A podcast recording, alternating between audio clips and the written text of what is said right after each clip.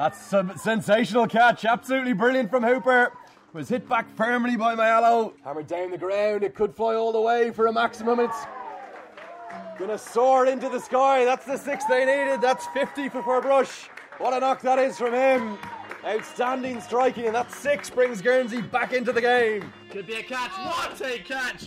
One-handed grab, and that's Josh Butler, the captain. Oh my days, we have been treated to some catches in this tournament. Welcome to Under the Covers, Guernsey Cricket's very own podcast. I'm Ben Ferbrache, Guernsey Cricket Development Manager, and on this podcast we'll be chatting to players old and new, coaches, administrators, and other cricketing keen beans along the way. On today's Christmas special, we catch up with current Guernsey head coach Andy Cornford. Okay, welcome to the podcast, Guernsey's head coach Andy Cornford. Yep, thanks, Verbs. Uh, nice to speak to you. Thank you. So, you born in October the 8th, 1970, in Crowborough in Sussex. What did your childhood cricket memories and early childhood look like? Yeah, I guess like uh, listening to a lot of your podcasts, I, th- I think it was my dad's influence. Uh, my dad was a keen sportsman, played football, played cricket. You know, the traditional winters were taken up with football and summers with cricket. Uh, God knows how my mum survived. But I just, you know, from a young age, I guess I just went along, and before I knew it, I, you know, I, I loved playing cricket. You know, it's like all the kids, you play it on the boundary, hoping you're going to get out to play one day. Um, so yeah, there was a lot of sport in my family, uh, and yeah, I used to basically go every Saturday and Sunday and, and, watch and probably play cricket on the boundary side. Yeah, and then with with that, did you the primary school you attended? Uh, I don't actually know where it was. So one, where is it? And was cricket a key sport in the primary school? No, so it was a local school in Crowborough called Firmus School, and I guess cricket in those days. Uh, I know, God, when you said 1970, it sounds scary, doesn't it? but yeah, it was it, a long time ago. But yeah, there was no cricket at all in school. You know, uh, it was it was rounders and all that sort of stuff, and you know, very sort of low key sports until we got to secondary school. Um, but certainly in my early days, yeah, there was no um, th- there was no formal coaching or anything like that. It was just a case of sort of play and learn as you go along. Yeah, and then you mentioned your secondary school there. Uh, and that, that did obviously play a bit of cricket in secondary school. Yeah, there was there was a bit there. Um, it it used to be in those days, I guess, whatever preference that school teachers had, they right. would teach. So yeah. Be- Beacon School, where I went in Crowborough, was a, a, really big comprehensive school in those days. But they were very very hockey orientated, very good at tennis. Uh, we didn't play rugby because the school was rough enough without rugby. They didn't. I don't think they trusted us to do that. Um, and we, we did a little bit of cricket, but but nothing major. So, you know, most of my cricket growing up was at Crowborough Cricket Club, where my dad played, which was the local club, and you know, playing with mates until I, you know, sort of got involved in, you know, sort of structured coaching with with the county stuff. Yeah. So on that, the Sussex, the Sussex links you got there. Um, what did their sort of age group sessions look like, or did you not join at age group training? Well, I didn't. I didn't get into Sussex uh, age groups until under fifteen. I trialled at under fourteen, um, which was just literally turn up on a Sunday net, have a net, and then wait for the the phone call or the letter. And I don't think it ever came, which was a bit of a sign. I think that I hadn't got in. Yeah. Um, and then uh, I went back at under fifteen, um, and was lucky enough to get in. And then we used to just have, you know, winter winter nets. Um, but I, I, was very lucky when I was young. There was a, a, guy, a coach at Sussex called Pat Cale, who sort of most of my generation would have been coached by at some stage, and he was just incredibly passionate about you know Sussex cricket, but youth cricket. So I was lucky as my Christmas and birthday presents used to be around sort of private coaching with him that I'd have once a week, say eight sessions during the winter, and I think that's really where I sort of went from a you know a, a, a club cricketer, if you like, to somebody that maybe had a, had a little bit extra. So you know, I'm I'm really grateful for what he you know gave me in terms of um, sort of vision, if you like, with my cricket. And then, were you more of a bowler back then, or did you bat a bit as well? No, do, do you know I was I was I used to bowl a little bit, but literally only to make up the numbers. I, I was a batter, um, a top order batter. Um, uh, you know, I used to bat top three in, in the age groups, and even you know when I made my second team debut, I was always top order. The bowling actually came around later, but by chance. It's a bit of a, a strange thing. So I, you know, I was lucky enough. I got signed at 18 as a batsman, Um, but I look back at my career now and probably think that, you know, as an out and out batter, I probably wasn't good enough, if I'm honest. I certainly wasn't fit enough. I mean, God, it's embarrassing really when I think, you know, the, the, the lack of fitness and sort of awareness I had at a young age, you know, it definitely held me back. But at the end of one of the winters, uh, sorry, one of the summers, I got offered an opportunity to go and play New Zealand at University St Heliers in, in Auckland in the Premier League. And it was only when I was on the plane over there and my mate Jamie Hall, that was also at Sussex, we were both going to the same club, who sort of laughingly joked as we were sort of flying over the, you know, over Los Angeles, you do realise that they think you're a bowler. And I sort of thought he was having a bit of a laugh until I actually arrived in New Zealand and they thought I was a frontline bowler. So it actually was the best thing that ever happened to me because you know I knew I had to bowl, and pretty much that whole winter I just trained and trained on bowling and sort of teaching myself, if you like, how to bowl. And then you know I came back and I was you know somebody that could properly bowl in those days. So yeah, I, you know it came around by fluke. Um, but I wish I'd had my bowling as a skill when I was at Sussex. Yeah, um, I think I'd have probably had a much better chance of, of progressing. But you know, my, my own personal Sussex cricket, I look back with fond memories, but if I'm honest with myself, you know, at, at, the time I was signed at sort of 18, 19, I wasn't, I, I wasn't good enough or, or, mentally strong enough, I don't think, to, um, to, to really kick on. And then, funnily enough, you know, Sussex actually got back in touch with me when I was 32 to see if I'd re-signed. But by then I'd, um, you know, I'd sort of got a career going in the fire service. So yeah, that was pretty much, uh, pretty much how it went. Yeah, so you said you signed at, 18 uh, for Sussex. Did, was the academy a thing back then, or was that later on the academy came in? Yeah, that, that came that came quite a bit later. So you, you basically had the uh, Sussex age group. So you'd probably have had under 14s through to the under 19s, and the under 19s, I have to say, was a brilliant competition.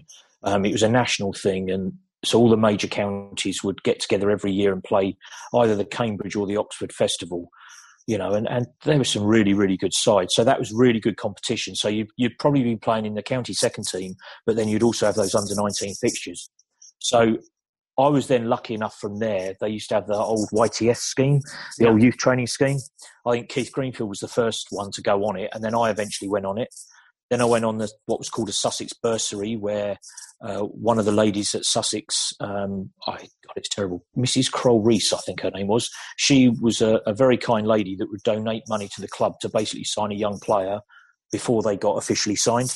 So I went on to that, and then fortunately the next year, then I got my first professional contract. Yeah, and then you made your List A debut in 2003. Um, at, at that stage, was it solely professional cricket you were focused on? Or well, no, that, that was that was quite a bit later actually, Ferb. So I right. my, my, actual sort of um, Sussex cricket. So I played three seasons effectively of second team cricket, or two and a half seasons of second team cricket, and actually got released when I was 21. Right. So uh, so then I just. Uh, you know, I, I love the game, so I carried on playing. I wasn't one of these players that thought, "God, I haven't made it, so I'm going to throw the, you know, the the towel in and never play again." So I, I then went back to my. Yeah, it was. Yeah. So I went back to Crowborough when I got released, um, and we had one year I think in the lower league, and then we got into the Premier League. So I played all of those all of those seasons, and then the I think it was the Cheltenham and Gloucester Trophy came about, and the uh, cricket boards were able to compete within the within that within that competition. So I played uh, quite a few games then for Sussex Cricket Board. So I'd have been, you know, my early thirties, then thirty two in right. in, um, in two thousand and two uh, when I played in the C&G Trophy. All right. Yeah, it was good cricket actually. You know, we played against Wales and people like Phil Simmons. You know, typically yeah. very well, very Welsh. Um, was playing for Wales, and and uh, yeah, it was it was a good comp. I guess that doesn't really happen so much now. Obviously, the counties are really searching for the next youngster off the block rather than someone that's probably made it in in club cricket.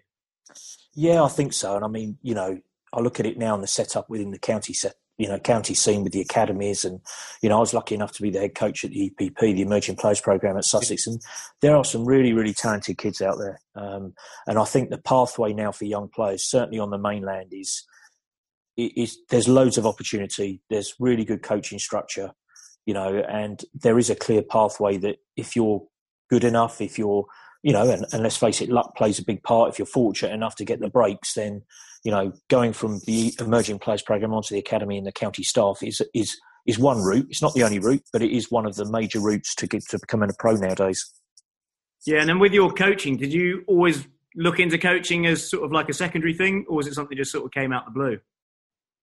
Well, it, I mean, when I when I finished playing professionally, I thought, what you know, what, what the hell am I going to do in my life? You know, I'm early twenties, and I thought, you know, all I've ever thought about is playing cricket. And then, funnily enough, when I was younger, one of the other things I always wanted to do was, you know, was always the fire service. So I actually got into the fire service because of my cricket. Um, I ended up playing for the national cricket uh, fire service cricket team, and then, and then, managed to get into the sort of full time fire service. And then I, I relocated to um, rugby in uh, in Warwickshire. I still lived in Sussex, so I commuted. So I sort of lost t- touch with Sussex. Yeah. But when I transferred when I transferred back to East Sussex Fire Service in 2000, obviously I sort of met up with Keith Grubby and. Um, yeah it, it, sort of came back from there where he said, "Look, why don't you come on board?" I'd done my coaching badges when I was at Sussex, so yeah. um, it was a natural thing for me to do.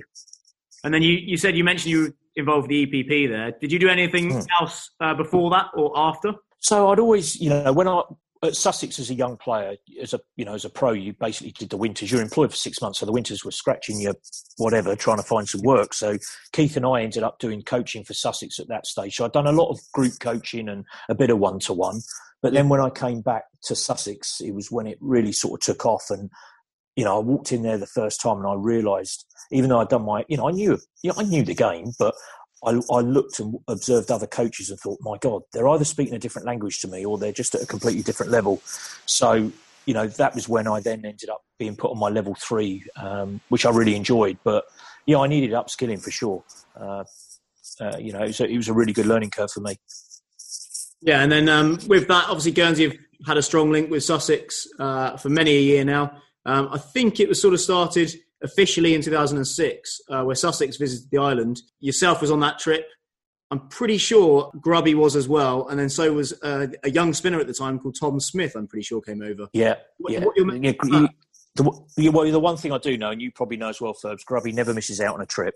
Yeah. so, it, you know, if there was any trip going, Grubby would be on it. So, yeah, you know, he and I are really close mates, and I, I was asked if I wanted to come out to Guernsey to help deliver some coaching sessions, and while I was down there, it was actually my first ever weekend. Um, the conversation came up about you know sort of coaching in the national team, and I, and I I'll be honest, I didn't really have a clue then on on on what it entailed, what the sort of um, demands were, or, or anything like that. But you know, I mean, you know, I'm sure we we go on to it. But looking back, you know, it was one of the best decisions I made. But yeah, Smithy came out as well. Um, and, and we used to do that where we'd bring some, you know, over some of the younger players from Sussex to help deliver the coaching. God, those days on us, you know, Saturday, Sunday, locked in the, the college sports hall. You know, they did seem to go on forever. Um, you know, great, really enjoyed it. Mike Kinder, you know, was there and Shambles and yeah. a bit of Frithie, and, and, you know, it was it was great um, to be able to do that. And then, as as I said, being being able to bring over people like Tom Smith and some of the other younger pros to help deliver certain sessions was um, it was just a really important part of embedding that link, really. Yeah, the other thing actually, which uh, I wanted to touch on, was the UK-based days we did as well. So obviously, whilst I was at uni, I was fortunate enough to attend these. Um, but some of the notes I made was, uh, you know, we'd usually get two days practice. For me, it was a four and a half hour journey down from from Gloucester just to let you basically pepper me on the bowling machine, which which I'm quite still not quite sure why I signed up to that. But yeah, yeah what, what your memories say. of those ones? I do, I do remember them. You know, I, you know, Grubby and I would turn up at the county ground looking at these guys who just got off a plane, bleary eyed. Yeah. You know, thinking they'd come for a bit of a hit, and then Grubby would unleash a fitness test and God knows what else on them, and they and they were really packed days. But it was just about really trying to not only maximise the opportunity we had with you guys on the mainland, but just it, it was trying to get you a bit of exposure as well because you know, while Guernsey does a brilliant job, you know, the, there's always that question, isn't it, about what is it like on the mainland? So to try and either bring in some of our young players to bowl at you, or, or run sessions, or do your the fitness tests like we did in Sussex was just always about just trying to sort of open your minds to you know cricket beyond just you know cricket that is based on the island. But yeah, I, I do remember them. You know, God, there's quite a few of the lads that have come over to those to those um, sort of dreaded Sundays yeah. at, at, at, Hove. Um, but yeah, I think they were really important. I, think in in my sort of uh, time, it was myself, Jamie, uh, who were UK based, and you had the likes of Tom Kimber coming over from Guernsey. Uh, Luke Nussbaumer back then was actually a leg spinner. He'd come over from Guernsey. Um, but all, all have gone on to have you know reasonably successful careers for Guernsey. So obviously something did did work there. Yeah, I think it was just. I think it's important for the lads at that stage as well, just to get off the island. You know, even if it was for very short periods. Yeah. You know, get them off island, get them seen by our, you know, various specialists that we had at Sussex at that time. You know, a lot of video analysis, all that sort of stuff, just to get them sort of in that sort of cricket bubble, I guess. Yeah. And um, you know, I remember Blaine coming over. Yeah. Uh, you know, Chris Mahandle, I think. You Yeah. know, there, there were various players that have, have made that journey. Um, but yeah, they were really, really worthwhile. Yeah, and then following that, this was about the same time when you became head coach. Uh, obviously, still based in Sussex and flying in sort of once a month.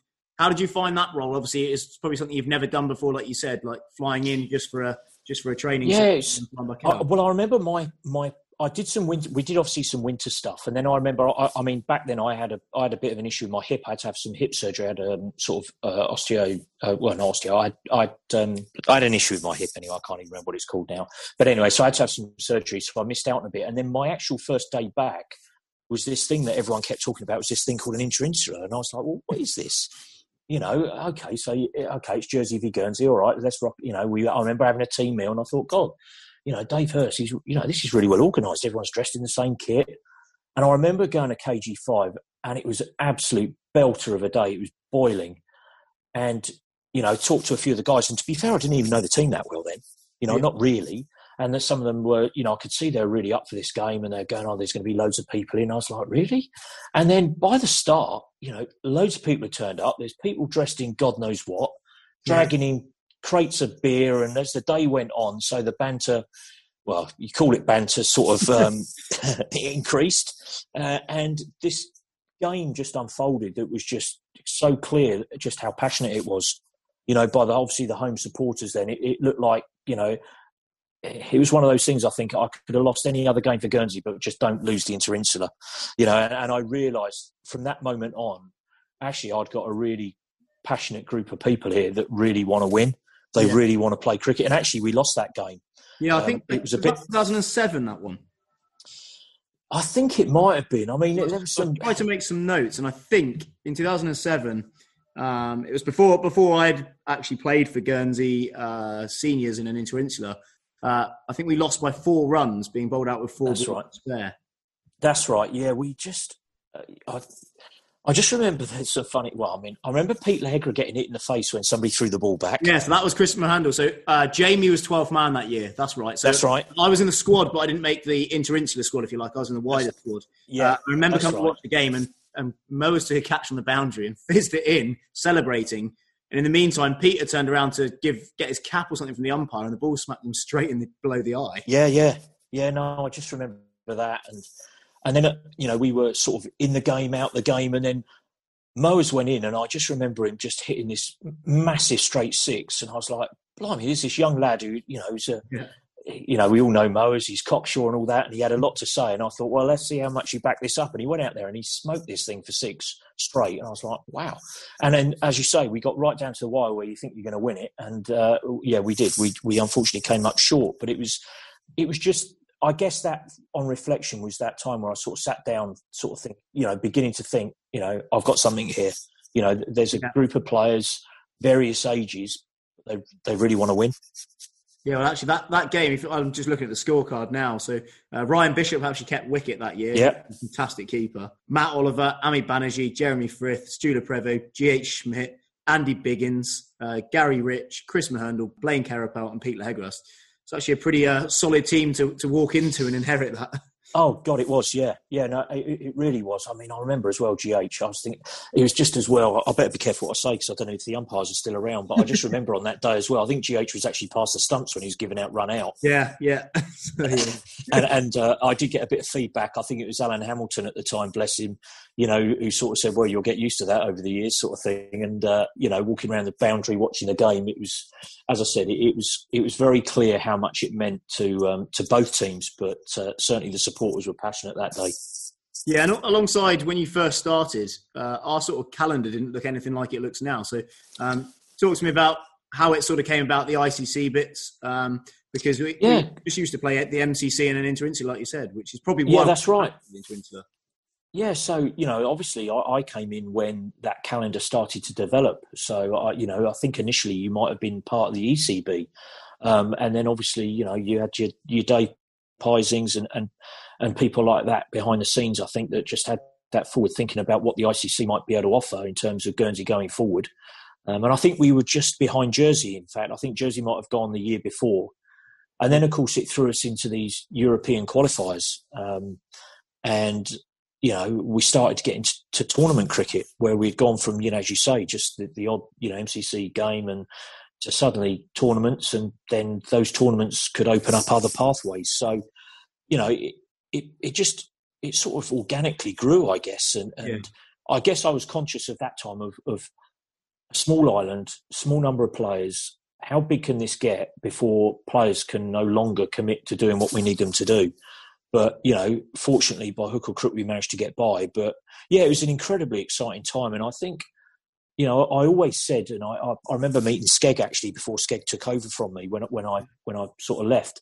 I said to him, you know, that uh, it, at Sussex, you know, you've got loads of kids, you've got fantastic facilities, loads of coaches, and you know, if this kid doesn't make it or doesn't do it the right way, there's another kid, and so it, it, was very easy to just have a very very firm line of which side they fell and then decided which you know which route they would take whether they would yeah. you know progress or they'd fall by the wayside and pretty quick it came apparent you know in guernsey that you, you just can't do that you know i think if I was to give anyone, you know, any advice, and I remember, I remember having a conversation with Skeg, it was just about you just have to learn to manage your compromises.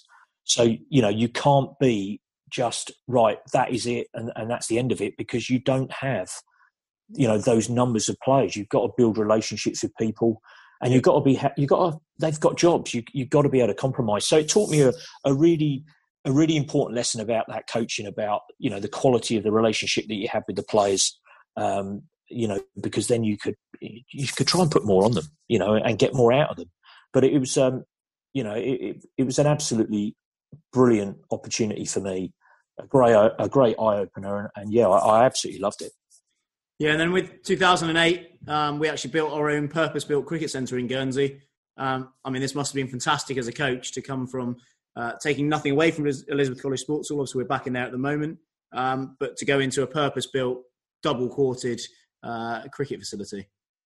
Yeah, I mean, you know, uh, uh, you know, we got John Ravenscroft to thank for that, as we have for many, many years of support to, to Guernsey cricket. You know, and it was just, uh, yeah, it, it, it, was huge for us. You know, as, as you say, the college was, you know, really, really great, you know, for us in those early days. But pretty quickly, we needed to have somewhere where we could, you know, get access to and properly be able to train if we wanted to compete and progress.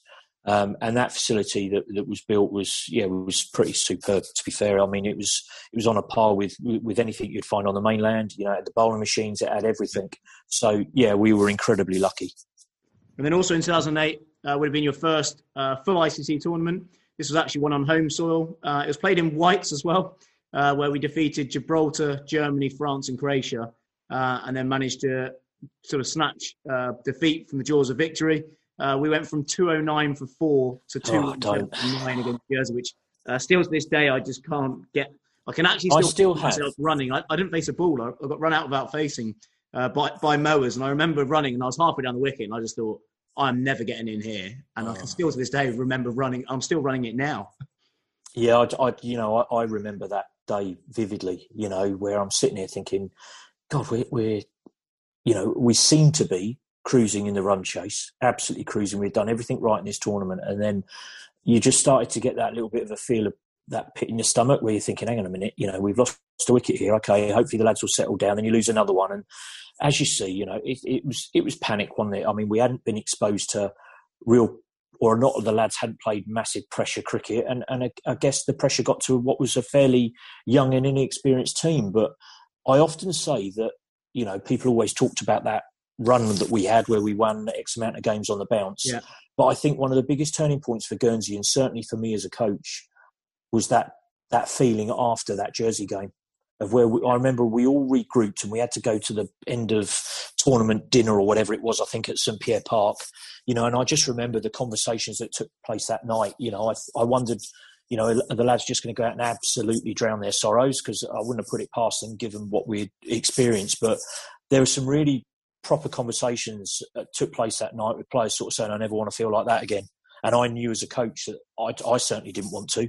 You know, we it was it was like we'd got over the last hurdle and tripped at the line, and yeah. I knew it really impact. It really was felt by a number of the senior players, and I guess then that's where I sort of made that commitment to myself that right, you know, I've got the players that want to do something about it. I want to do something about it, and then that's where we, I think, where we made that real surge forward. Yeah, look at looking at that scorecard. There was uh, in the last. Oh, it's like binary, isn't it? Dot dot dot dash dash dash. I think at the end. Well, well, uh, uh, the last names as well is uh, myself. I'd have been uh, probably 22, 23 then, not maybe not even that, 21. Uh, Chris Mahundle the same age, Jamie a year older. then we'd have had Richie sort of breaking it up, taking the average age back up to about 40. Uh, and then yeah. and then Blaine to finish it off. So actually, the, the, lower order, we were so young. I mean, even Tim played that day for us. Yeah, he did. Tim would have been probably seventeen, maybe eighteen at a push. Yeah, yeah. No, he, he was. I, do you know what? I don't even know if he was that old. I think he might have been about sixteen. Um, but yeah, you know, you just sometimes you know you you you have to experience those horrible lows, and that yeah. was not only was it a horrible low, it's a horrible low at the KG5, which means a lot to us as a group it was in front of a lot of supporters that had come out to watch us hopefully you know get a victory and yeah it was humiliating and and i know it was really felt by many. And then i remember that trip because i was then meeting up with sussex. I think grubby was over as well but that night grubby or the next day rather grubby and i had to go over to jersey for the counties under 16 trip. And i just I remember being on the phone nearly every evening, either to Piggy or to you know to Dave Pising or to yeah. Dave Hurst or Prev or whatever, just those conversations were beginning to start to take shape of, you know, let, us kick on here because yeah. we were all hurting and just wanted to get to the next, you know, the next tournament. But yeah, I still have nightmares about it, Ferbs. Don't we all? yeah. Uh, 2009 saw us host again another another tournament. This time uh, a World Cricket League, uh, World Cricket League Seven. It was. We defeated Gibraltar, Japan, Nigeria, and Suriname to qualify for the final against Bahrain.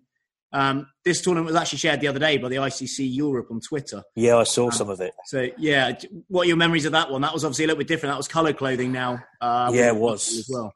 I mean, that's where I think that just the excitement factor just you know really took off for Guernsey cricket. You know, we're suddenly welcoming teams to to little old Guernsey from all over the world. You know, yeah. playing against cricketers we've never ever seen before uh, in a way, and in a you know, and some of them had methods we had never seen before. Um, yeah, I mean, it was it, it, was a fantastic tournament. I think, if I remember correctly, I think we lost. Uh, who did we lose on the first day? I think we lost our keeper, who ended up doing a finger or something like that on the first day. So we lost him before we'd had a ball bowled. Um, so we hadn't started brilliantly, but you know, I think you know I saw then the qualities of some of the people that we had in the group. I remember, you know, Savs obviously played in that tournament. Frithy got 100 in one of the games, I think. Yeah. Trev was a, like a rock in the middle order you know, and I think we chased down some pretty decent totals, um, you know, in order to to get through to that final. I know we had two two losses to Bahrain, but at that stage, you know, but Bahrain were a decent team, weren't they? You know what I mean? They had the ability yeah. to get under to get under your skin. Whether that was whether that was intentional or not, I don't know. But yeah, they they were a damn good team. But yeah, it was really exciting time for Guernsey. I think we played it in May, and I remember the first day I think was washed out. Um, yeah, I think we got washed out to Japan. I think got called off. I think we played Japan, and then well, yeah, I think we were down at the delights of Port Soif, watching the rain come down and the wind howling, and these these lads from Nigeria coming from their temperature, looking out, thinking, "What the hell are we doing here?" Um, but yeah, it was a brilliant tournament, absolutely fantastic tournament, and yeah, as I said, the the big thing about that tournament was that we already knew where if we were successful, that the next trip was going to be to Singapore. Yeah. So you know, there was a huge carrot, but but also with that was that hang on a minute, we could end up having two tournaments here within a, within one year. Yeah. You know, and that's then you're looking at the players, aren't you? Thinking, God, annual leave, you know, holidays for your families, all those sort of things. You, you start to get concerned. But yeah, th- that trip, mate, was uh, uh, sorry. The um, that first tournament in Guernsey was was absolutely huge. Yeah, and then you also tasted victory for the first time against Jersey in an interinsular. Uh, this time defeating them by 21 runs, uh, and Sav scored a fine 102 not out in that game. Um, that was also here at the KG5, I think. So they had a pretty yeah, summer of cricket here. Yeah, we really did actually, and um, you know, I remember, you know, I say about Alan Hamilton, and I remember speaking to Al as, as I often used to when I walked around the boundary, and, and we were just discussing cricket, and, and I remember just saying to him, you know, I, I love the ground. KG5 is a really, really special place. but the wicket, I just felt that having watched us play, we knew how to win on those slow, turgid pitches. You know, Stan, Gary Rich, and Frithie yeah. would do their job and squeeze. But my concern was always going to be what happens when we go away and we either play on flatter wickets? Are we going to be able to compete? So I remember speaking to him and, and asking him about sort of the wicket and and and Alan then, you know, I, I can't remember if Prev was there as his his uh, pretty assistant. He probably was just then. I think he was. Yeah. Yeah, and, and I remember Alan just you know speaking to the guys at Sussex, and you know the KG five over the years has just got better and better. Yeah. But you know, it, it, was just that we just didn't want to be that one trick pony that could play on slow turgid pitches and squeeze. We had to be better than that. So um, yeah, it was it was a fantastic summer. But that particular hundred by Stabs was a real you know key victory. Um, you know, we held our nerve, and yeah, it was, it was, a very sweet victory. And as I remember, it was quite a good evening. Yeah, I think uh, that's the first time I saw Grubby in, the, in, a different light, where he wasn't the serious guy that I've known him as. Yeah, yeah. definitely, probably dressed in another colour polo shirt. But yeah, I think he was still yeah. in golf golf course attire, but yeah, yeah, probably. Yeah, Grubs, um, bless him, he, he yeah, when it's his time to celebrate with a group of people that have given a lot and deserve a win, he's uh, he's usually the first there. And uh, yeah, I do remember that evening. Yes, uh, and then you mentioned jetting off to Singapore. Um, one thing I do remember about this is we, we basically were made to train in a thick base layers in the ICG with all the doors closed uh, to try and replicate some of the heat we are about to to encounter when we stepped off that plane. But uh, we did very well in that tournament. We actually finished third, defeating Malaysia in the third and fourth playoff. Um, what What are your first? How did you sort of think we were going to fare in that sort of tournament, or was it just sort of no idea? And secondly, you know, it must have been a great honour, sort of finishing third after qualifying from the, the lower division the time before. Yeah, it was. It was. You know, it was a massive, uh, you know, massive moment for us. I think to to be going off to a really high profile international tournament to a location like Singapore. I'd never been. I was really excited to see what it was like. I'd heard a lot of great things but yeah, the, the obvious thing was going to be about the climate, wasn't it? And then who was it? Was it Jamie? I heard the other day on your podcast talking about that delightful um, tour guide that we had, who was that real motivator. And pretty much yeah. the first thing he said is, "Well, you lot are shafted because no no one from uh, no one from Europe ever can do any well, you know, do well out here because of the heat and humidity." But I do remember that airport was really air conditioned. I think we all, rec- I mean, we all laugh about it now going down the escalator and then those doors opening and it was just yeah. this wall of heat. And we were wearing that shocking rig, weren't we? Of oh, those oh, thick those chinos and polos. Those yeah. chinos, that yeah. And yeah. my God, it was just literally stuck to us. And we, it was about one o'clock in the morning. Yeah. And um, but yeah, we got there and settled down. And I remember going training that first day, and the sweat was just pouring off us. And I think we all looked at each other and thought, "My God, you know, this is going to be this is going to be a challenge." But yeah, you know, we we did a lot of good things on that trip. It was tough to start with, you know, just trying to sort of get up to speed with the way that you know the the level of the competition that we were at, and we, we got a couple of couple of hidings in the early days. But yes. again, yeah. I started to see that spirit of Guernsey, and, and the way we fought back at the back end of that tournament was amazing. It really was. Um, but yeah, you know, there were some key things that happened on that. You know, Hersey was the tour manager, and I remember it was actually, I think it was Frithie that came to see me, and we had trained really hard.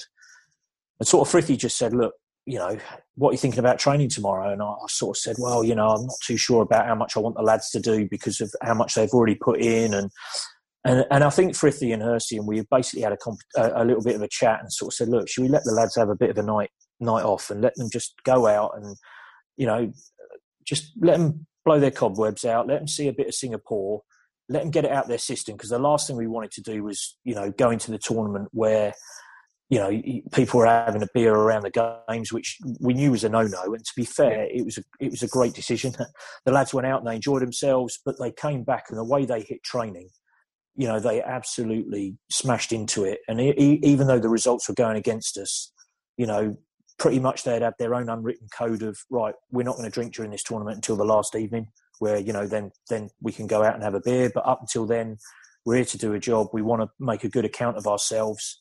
And as I said, those early results could have easily have sort of the wheels could have come off. Yeah, um, yeah. Because they were tough days in extreme heat, getting smacked around a, a, bit. But then, yeah, we turned it round, and you know, Frithie obviously had a a momentous tournament. Got that brilliant hundred in the last game against Singapore. Yeah. James War, you know, again, had yeah, a very good tournament. Yeah. Yeah, you know, and, and, you know, Prev was, you know, I started to see that we were we had a pretty special captain. To be fair, and yeah. Stan at that that time, you know, we had we had we had some good people. Ross Neller, GH. I thought we were yeah. capable of more, but I think it, we were just slow starters in that tournament, which can happen. But certainly, it was a brilliant thing to be, uh, you know, to be involved in. Yeah, so you, you've obviously touched on it there. This was sort of the the start of a group of players who we really stuck together, really right up until the way when uh, Prev sort of stepped down as captain uh, and, and yourself stepped away as coach. But uh, we'll, we'll, get onto that. But 2010 was another really busy year for Guernsey cricket. Uh, we hosted a 50 over European Division Two qualifier, uh, winning the tournament, defeating Gibraltar, Israel, Germany, and France, and then Norway along the way. Uh, and we also defeated Jersey Interinsular by six wickets in the first ever coloured clothing Interinsular uh, which I believe was at Grainville this time. Um, that you must have obviously it. seen there that you know that the group of players you had was was quite exciting. Yeah, you, you always know you've got a chance when you can see a group of players enjoying each other's company, and you know that, that it just became a really tight group of people. And you know, I know you know people talk about that infamous you know win at, uh, in Malaysia, but we we had been in tough situations, but we seemed to find a way of, of getting out of them, and, and that is, for me, that is often a result of you know that that team sort of morale, dependable on each other. You know, often under pressure, people can splinter away, but it seemed to bring us tighter and tighter. But it was, you're right, in in those last couple of games in in Singapore, I started to see it, and then that following year, you know, you could see how much we had developed um, and yeah, we, we, were becoming a really good cricket team. I remember the inter, inter actually at, at Grainville, and it turned square. And and Ben Stevens, you know, who I really highly rate, I think he's a, a really really good cricketer. I just remember saying to our lads because they batted first. I think we chased it, yeah. and I think they they tried to tee off. I think a little bit against our spinners and got got undone a little bit. And I just remember saying to our lads, "Look, it turns, it bounces. Just don't run down the wicket." you know, it's going to turn and bounce past you. Just sit back and play off the back foot, and just the way that we adapted um, in that game and very, very calmly knocked off those runs. I, I, know that those guys then at that point were thinking obviously about what had happened in that horrible day when we when we did trip over, but it was it was calculated and uh, and it was really really impressive because. You know, uh, you know, Jersey, Jersey are a good cricket team. You know, we, we know that um, they got good players and they got match winners. But on that day, we we certainly turned up. You're listening to Under the Covers, Guernsey's very own cricket podcast. We'll be back after the short break. Bowled him! Beautiful bit of bowling from William Peatfield. The stump comes crashing out the ground, and that's a big wicket here in Guernsey versus Denmark at the KG5. That's the first wicket. Le Tissier is the one who strikes. He gives it a big celebration. He writes it up in a book. He notes it down and sends them off. You can add Manpreet Singh to that list. That's the breakthrough Le Tissier needed. That's the breakthrough Guernsey needed. And that's the breakthrough that Mark Latter to my left wants. A big smile on his face. And a wonderful shot there. Cover drive for four. Stokes already finding the boundary twice in this game. Yeah, and then 2011 saw us compete in our first T20 competition, uh, European qualifier this time, Division 2 qualifier. We sort of co hosted with Jersey, uh, finishing fourth, losing out to our fellow hosts in the third and fourth playoff. Uh, how did you find the sort of T20 cricket was in comparison to 50 over cricket tournaments? Uh, often you had yeah. two days, two games a day. Yeah, it was di- it was difficult, I guess. I mean, I think was that the year when we had that GPL as well.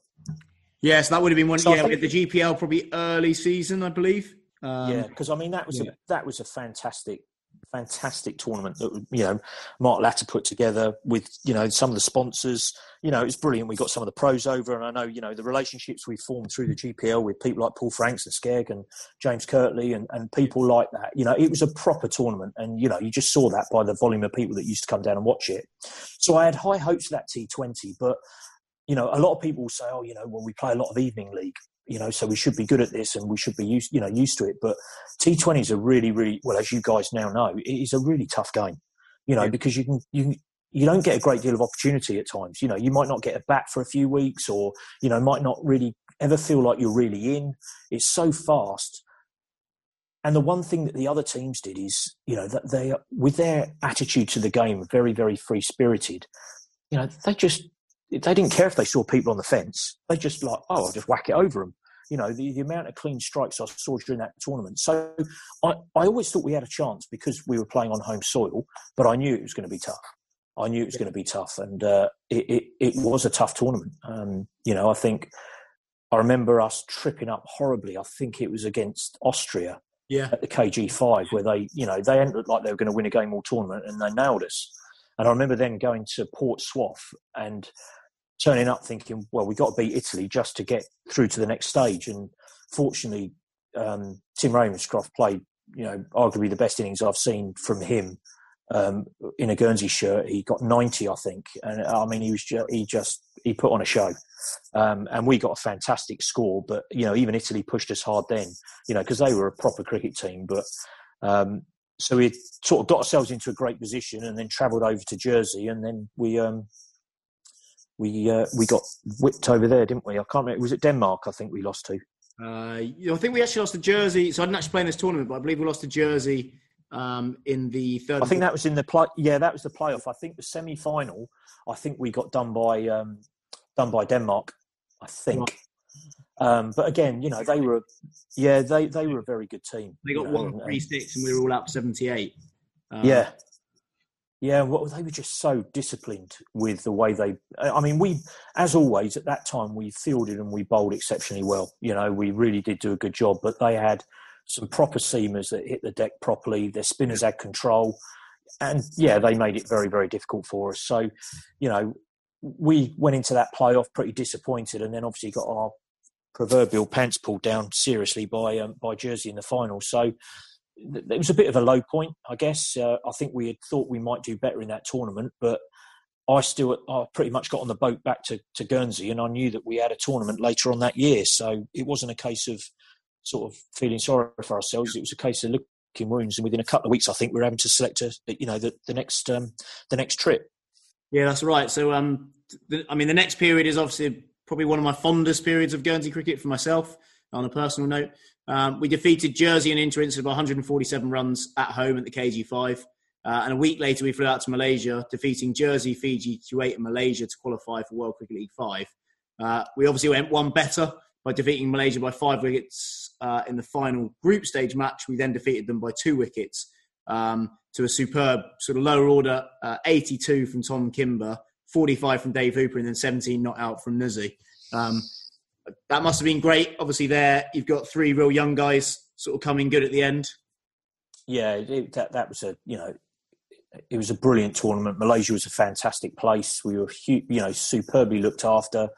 You know the facilities and the grounds that we played at were just you know fantastic, weren't they? And you know we used to get up in the morning, get on the team bus, and we had a police escort clearing the traffic to get us to the venues. You know, and then you'd rock up, and the venues were amazing. The, the, the thing I found the hardest about that as a coach was that you arrive at the ground, and usually you want to go out and have a look at the wicket. But in Malaysia at that time of year, the first thing you do is look up at the sky because you just had this constant sense of doom that didn't matter how the game goes at some point you're going to get you know a cloud burst and you're either going to get washed out or you're going to get you know blooming duckworth lewis which you know was everybody's biggest fear. Because i remember that first game we we yeah we had really done a job on jersey at uh, kg5 and to, to you know to their credit they were going through quite a, a transition under craig hogan that they had you know they got rid of some of their or, or decided to move on from some of their senior players and bring in a young group but I just remember that game, uh, the first one. I think it was at, was it at Kinrara? Was it? Um, Yeah, against against Jersey. Yeah, yeah, Fr- Frithie got runs, um, you know, and we got a score. And I thought, you know, yes, that's a decent score. But then it took us ages to get a wicket. I think uh, Dean Morrison, I think it was for them, ended up batting really well. I think no loss.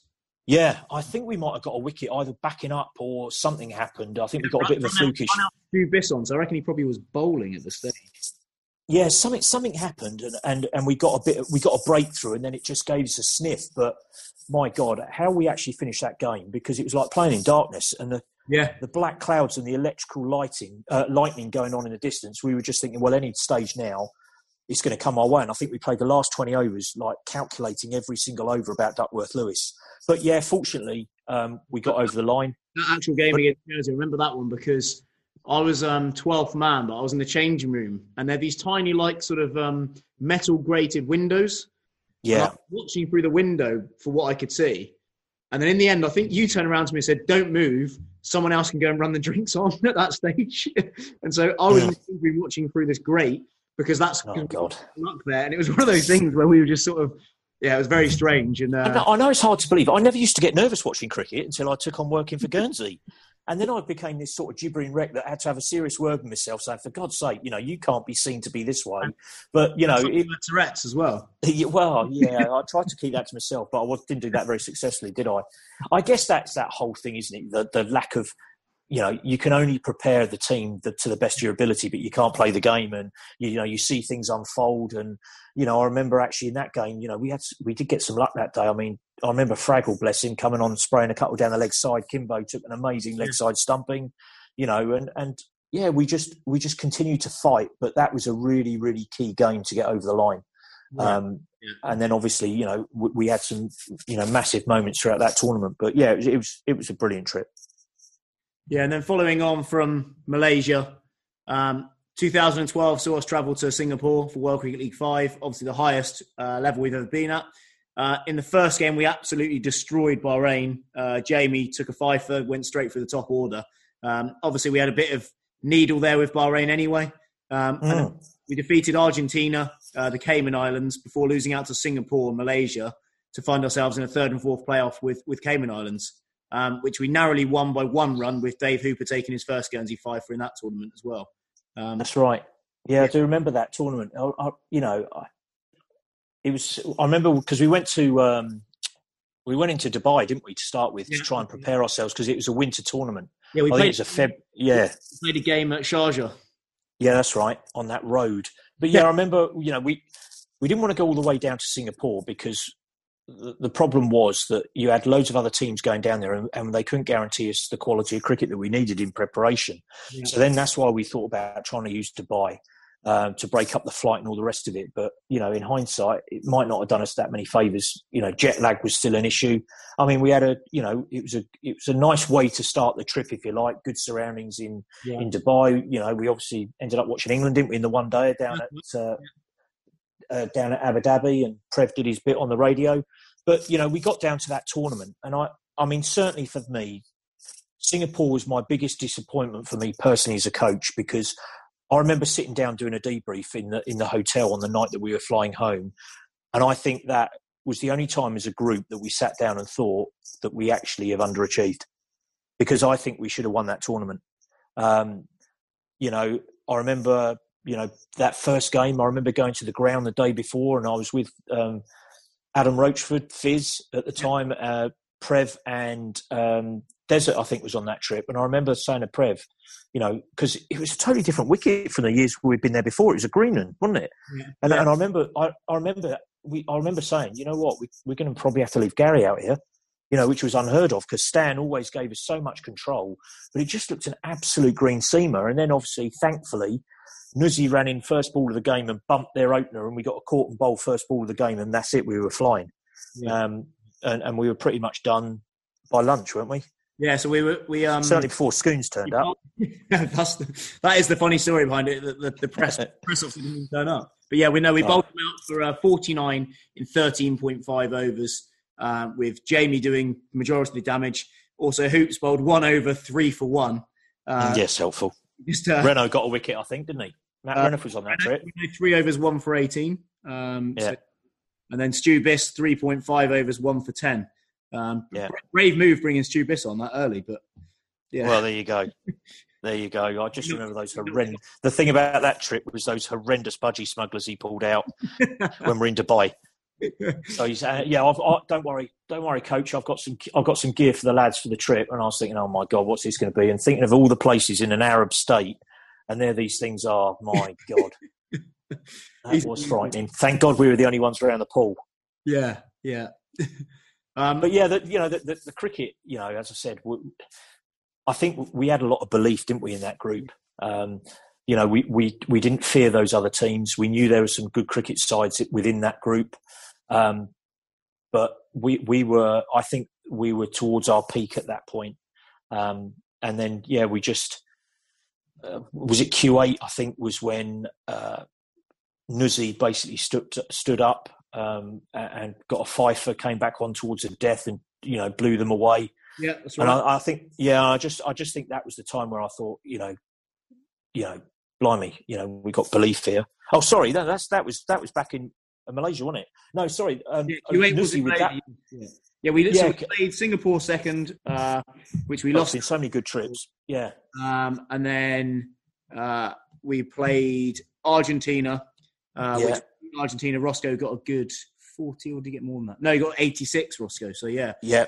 really nice that day. I remember that one. Um, Was that the game where before the game they made us line up, and, and was it Argentina who? No, that was they, Fiji? what they made that request for the national anthem, and they Yeah. came. So we all lined up. I remember the guy coming to speak to me and said, "Fiji want to do their national anthem." I said, "That's absolutely fine. You know, you know, absolutely. As a mark of respect, we'll come out and all line up." And then he announced, "Right, well, Jersey will go first to sing their national anthem." Uh, sorry, Guernsey will sing Yeah. their national anthem, and, and we all looked at each other and was like, "What?" So um, yeah, thankfully he moved on quite quickly and let Fiji do theirs.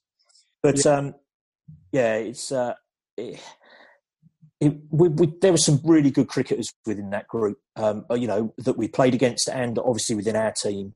Yeah. And then we got to that game against Malaysia, didn't we? And you know, we'd done all the hard work, and we had restricted them, and then unfortunately we had a couple of runouts that cost us dear. I remember Frithy getting run out, or Yeah. was it Prev got run out? I think they had a mix-up, didn't they? both of them, both of them run out. Yeah, yeah. Yeah, and then when we thought we were out the game again, Nuzi came in and started abs. Yeah. Yeah. I mean, he, I think we went into the last over with a chance of actually winning it after having been out of it for the last sort of six or seven overs. Yeah, so we only actually Um, we lost that one out by four runs. Um, we still Yeah. had four balls to spare, which yeah, sort of regardless of position nowadays, you'd almost expect the batting team to to, to win. Yeah.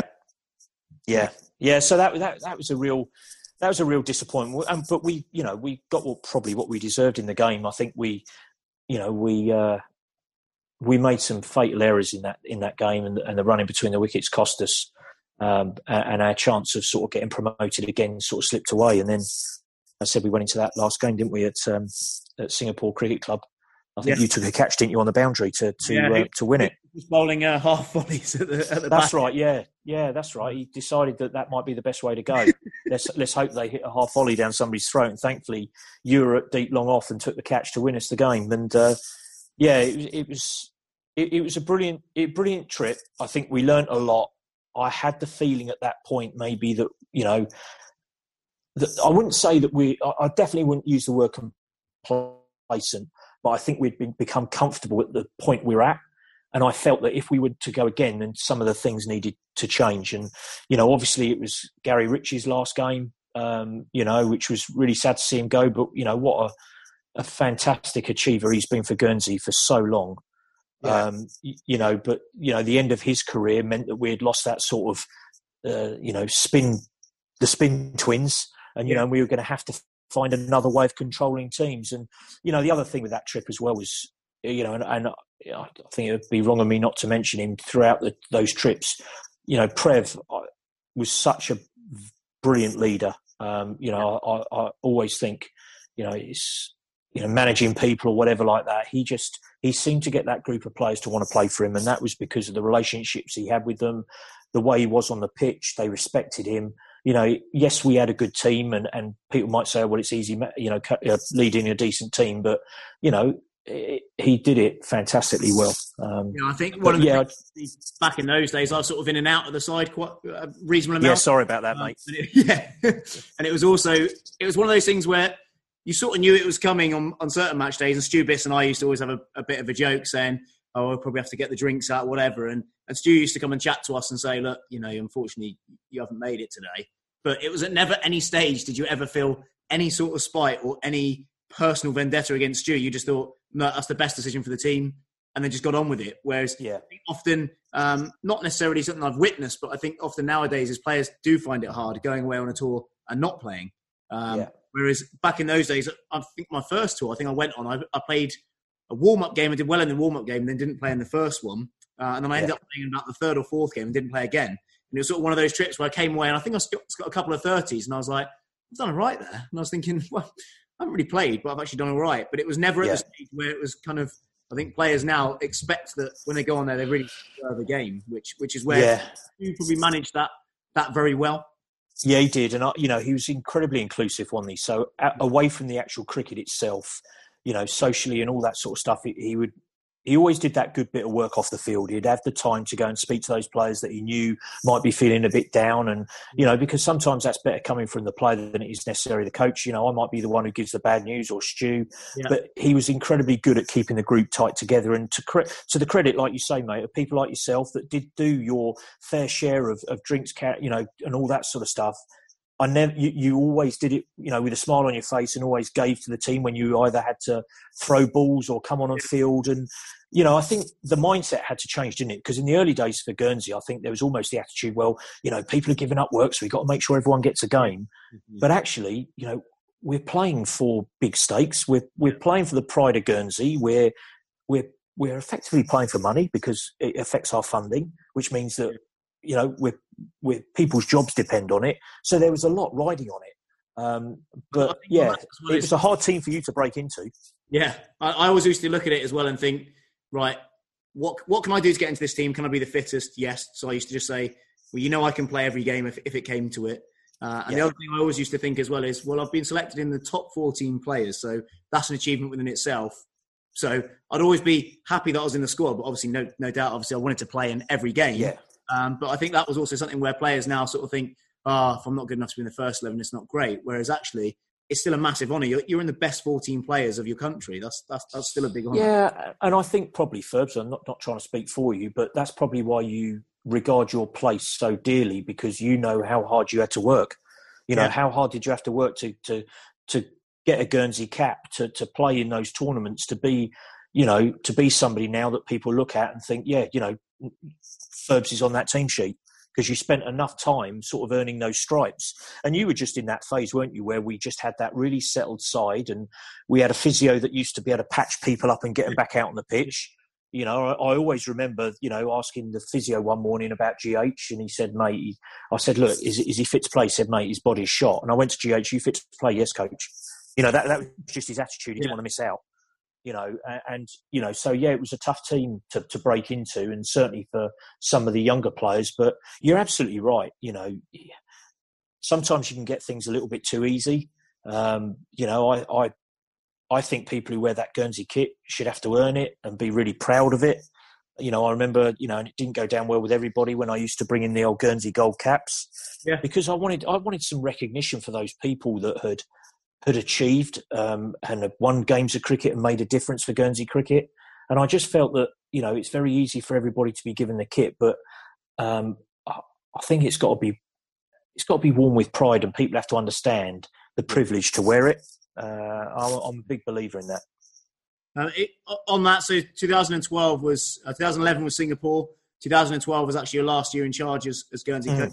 Um, you've probably touched on it there a little bit, but you, you stepped away um, you know, stating that someone did actually need to be there sort of full time on island to take, to take the squad further forwards.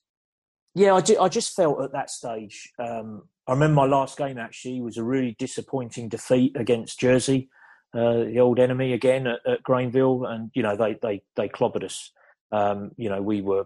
I remember it, it did do quite a bit that day, um, and we had a bat I think, and we didn't get a great score, and they you know they they absolutely annihilated us. But it was it was just again that that feeling of that we are at that top point that if we are going to make that move to the next level it needs some somebody who could be there more more regularly in order to nurture the gaps that had started to appear in our team. You know, Gary Rich stopping playing, Prev and I had already had conversations, and Prev being a busy family man, wasn't sure how long he was going to go on for. So, you know, and Savs started to pick up, you know, his injuries had started to impact him again. You know, there were some things there, and it just felt if we're going to nurture this young team, something needs to be there to be able to, you know, drive that team forward. And, and with me being part time at that stage, I, I, didn't feel that that was the right thing for me to try and take on. Um, and so, yeah, I did. I, you know, I pretty much tried to talk myself out of a job. I guess I went to the board, and I remember saying to them, "Look, you know, in my opinion, this is what is required." And you know, very nicely, I was asked if I was able to do that, and you know, I had to be honest and say at that point, not only could I not do that because my commitments at Sussex, but my, you know, my fire service job, but I, but in my heart of hearts, I didn't think it was right for Guernsey. I think I'd been around for long enough with that group of players that they perhaps needed something fresh. Um, but you know, you know, I certainly didn't leave um, easily, and I and I, and I'll be honest and say, even in my period away, I I always sort of had that tie to Guernsey cricket. I always wanted to, you know, I always, of course, I always wanted to succeed, but I was always really interested in how they were developing. You know, I had a good relationship with Skeg, you know, yeah. and yeah, it was, it, it, always felt a little bit like unfinished business, I guess. Yeah, so it, that leads us into 2019. Um, saw you come back as Guernsey head coach. Um, and, and, you've pretty much said it there, but that was obviously something that you sort of uh, probably not always had or wanted to do, but probably something that you, you really would have taken up the opportunity of. Um, how did that sort of come about? And you know, obviously, 2020 has been a really hard year uh, with you. Yeah, it's not been ideal, has it? Twice, I think, where before we before yeah get you in anymore. So, so you know, obviously, um, you know, the previous coach Ash had, had moved back to the mainland, and and I think there was a little bit of a review done by the board about, you know, in which direction they wanted to go in. Um, you know, I certainly looked at the group of players that were there. Um, and and I thought, and I still think they're a really exciting group. Um, they're they're a really good age. You know, I really feel that they haven't played their best cricket or got anywhere near what they're capable of. So those conversations started basically with myself and Mark during that, that winter once, you know, Ash had departed back to the UK, back to Sussex and it was just a case of uh, feasibility. My my role in the sort of fire service had changed as I've got older. I've come off the fire engines. I'm too old for that, so now I sort of respond in a car and just go to the sort of more life threatening things. So my work patterns changed, and it was a case of yes, I know I want to do it, but I have to be able to be honest with myself and with, with Guernsey about my availability. So that that was a could have been a stumbling block, but we managed to to sort of get round that. And then yeah, I started coming back, and you know the the just the early those early months. I think it was probably that pre Christmas, wasn't it, in 2019? You know, before obviously dreaded COVID arrived you know, it was just fantastic to have the opportunity to come down and do one to ones with the players and see what they've got, see what they try and, you know, work out what where they could go. And yeah, I really felt that we were beginning to build momentum, and there were some quite key things I wanted to do off the field in terms of that whole team dynamic. I mean, I'm certainly not trying to recreate the team that we had of old, and I know for some of the youngsters it's a bit of a bugbear, and people talk about you know the you know, the Savs and, you know, and all those guys that were prolific players. And I, and I sort of said to them, well, you've got the opportunity to make your own history. But, you know, I think, I think this current team is still yet to find its own identity. Um, but yeah, it's a bit part of the frustration, not only COVID, um, was that I never, in that post Christmas, got the opportunity to do that and then see us actually perform. So I'm still sort of waiting to to you know sort of regroup with the lads and, and get going again. You know, yeah, hopefully we'll be lucky and we'll get some cricket. You're probably in a better position. Uh, well, not in a great position at all with COVID, but in a better position this year. We actually streamed some games and uh, sent, sent the odd text like "well batted" to you know certain players when you you, you were watching. Yeah. Games it must have been a bit of a weird experience. It was. It was strange. I mean, you know, on one hand, it was amazing, wasn't it? I mean, the feedback and exposure Guernsey cricket got on the back of that live stream for that first game of cricket in COVID times was amazing. Yeah. You know, Renault's little catch that yeah. obviously got quite a lot of profile for. But no, it was it was a fantastic spectacle. But what it did do is allow me to sort of watch from that sort of distant view to watch what was going on. Yeah, I managed to message a few of the lads to try and give them the encouragement when I saw things that we've been working on or they were trying, you know, because it's blooming hard trying to do it remotely, you yeah. know, and yeah. and feeling quite disconnected. And you know, Ollie Taps obviously had to try and step up to do what I was supposed to do, and I, you know, it, it's it's difficult. And you know, yeah, I just I'm really looking forward to getting back connected because. you know, I have to say, I think this this group of players are really exciting, really, really exciting. They're young, um, but just I think there's some key things that um, could make a big difference to us. Yeah, no, definitely. Uh, we're obviously in that stage, uh, sort of a rebuilding stage, but um, with quite a few established players at the same time. So it's definitely something we can we yeah. can go in, in a direction. Yeah, too, too right. And I, and I, you know, a big desire of mine would be to see us at some point try and return to 50 over cricket. As I said earlier, you know, 2020 is blooming hard. And if you're a young player as well and you're batting in the lower middle order, you know, what exposure do you get? And I, you learn the game by playing it. And, you know, if you're only playing T20s, you don't get much opportunity to learn how to do different things. So, you know, I know that we've spoken as a group and I know, you know, with the board as well about trying to get 50 over cricket. to, Yeah. to help us develop because um, you know every, every side goes through transition you know and, and i know that people get frustrated when they keep hearing coaches say oh you know turnover of players but you know we have only got 60 odd thousand people you know we have you know got a, a nucleus of players there yes they're very good but they take time they're young you know they're not going to be able to just walk into the shoes of those established players and, and as i said my my previous tenure i was incredibly lucky you know i i, had you know Lee Savidant, who was a fantastic all-rounder, who would have got into any team as a batter or a bowler, you know, and the fact that he was an all-rounder. Frithie was just a machine and probably the outstanding player of that whole generation in, in terms of World Cricket League. Prev was a great captain, Gary Rich. You know, we just had a really, really good group. Yeah. So it's going to take time for some of these youngsters to, to fill some of those shoes, but I think we're in a really good place. But for me, if I and I had this actual chat with with Tim Ravenscroft in the summer, we were just having a, a chat at one of our games, and he said to me, "If you'd have known what you'd have known now and understood your game like you do now when you were 20, he said, Mm. imagine, what, imagine what you could achieve." And I said to him, "Yeah, it's it's unbelievable, really." I said, "I've never really thought about it in that way until then, and then and ever since I've thought, God, you know what? I, I wish, you know, one I'd have understood that that at 20 you just learn your game." The older you get, and you know Yeah. your game, uh, which is something that I'm keen to sort of pass on to the younger guys in the squad and say, look, you, it will come good. Uh, you just got to sort of back that option, and if if it is if that's what you're doing, then uh, and it's your choice, then that's fine. Uh, and at the same time, it's like, yeah, actually, keep yourself fit and healthy. How long can you go? You never know. Gritchy, I think, was was late forties when he played. I think. So, Yeah, he was. Yeah, and I, and I, you know, I'm quite like that. I'm, I'm quite reflective, and I, you know, I look back now, and it's easy to look back with a bit of wisdom, isn't it? When you're a bit older and think, God, you know, I, I was in shocking shape as a professional cricketer physically, you know, and and I, I'm probably fitter now at 50 than I am when I was 21. You know, it's mm. outrageous, really. But yeah, th- those key things about learning the game and understanding the game, and you know, as I said, just respecting it as well. You know, no one's got a God given right, have they, to to play for any team or to bat in any position or you know whatever. You you have to earn it, and it is a tough sport. You know, you, you, it's not it's just not that easy. Otherwise, we'd all be fantastic at it. But um, you know, as I say, I think I think we're developing nicely. You know, we, we've definitely got some exciting players within that group. It's just now becoming gelling as that team and seeing if we can get a bit of that sort of team ethic in there. Um, but again, that takes time. Yeah, it's not you, you, that needs to happen organically. You can't force it. Um, but I, I'm really excited about the future. Definitely. No, thank you very much for, for coming on. Um, it's been great to catch up. Obviously, we've, we've been in fairly good contact anyway uh, with you being being head coach. But for everyone else out there, it's going to be good to hear your story. Thank you, mate. I've appreciated it. And uh, as I say, um, I hope everyone in Guernsey stays safe during these very bad times. But to say you've got it better than us at the moment is a massive understatement. so, uh, yeah, I, I, certainly hope to be back on Ireland in the new year, mate. But uh, take care and thanks very much. No, thank you very much. Cheers.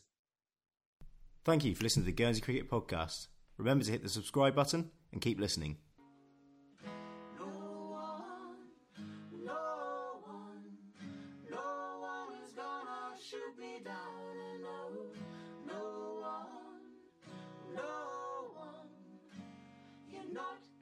You.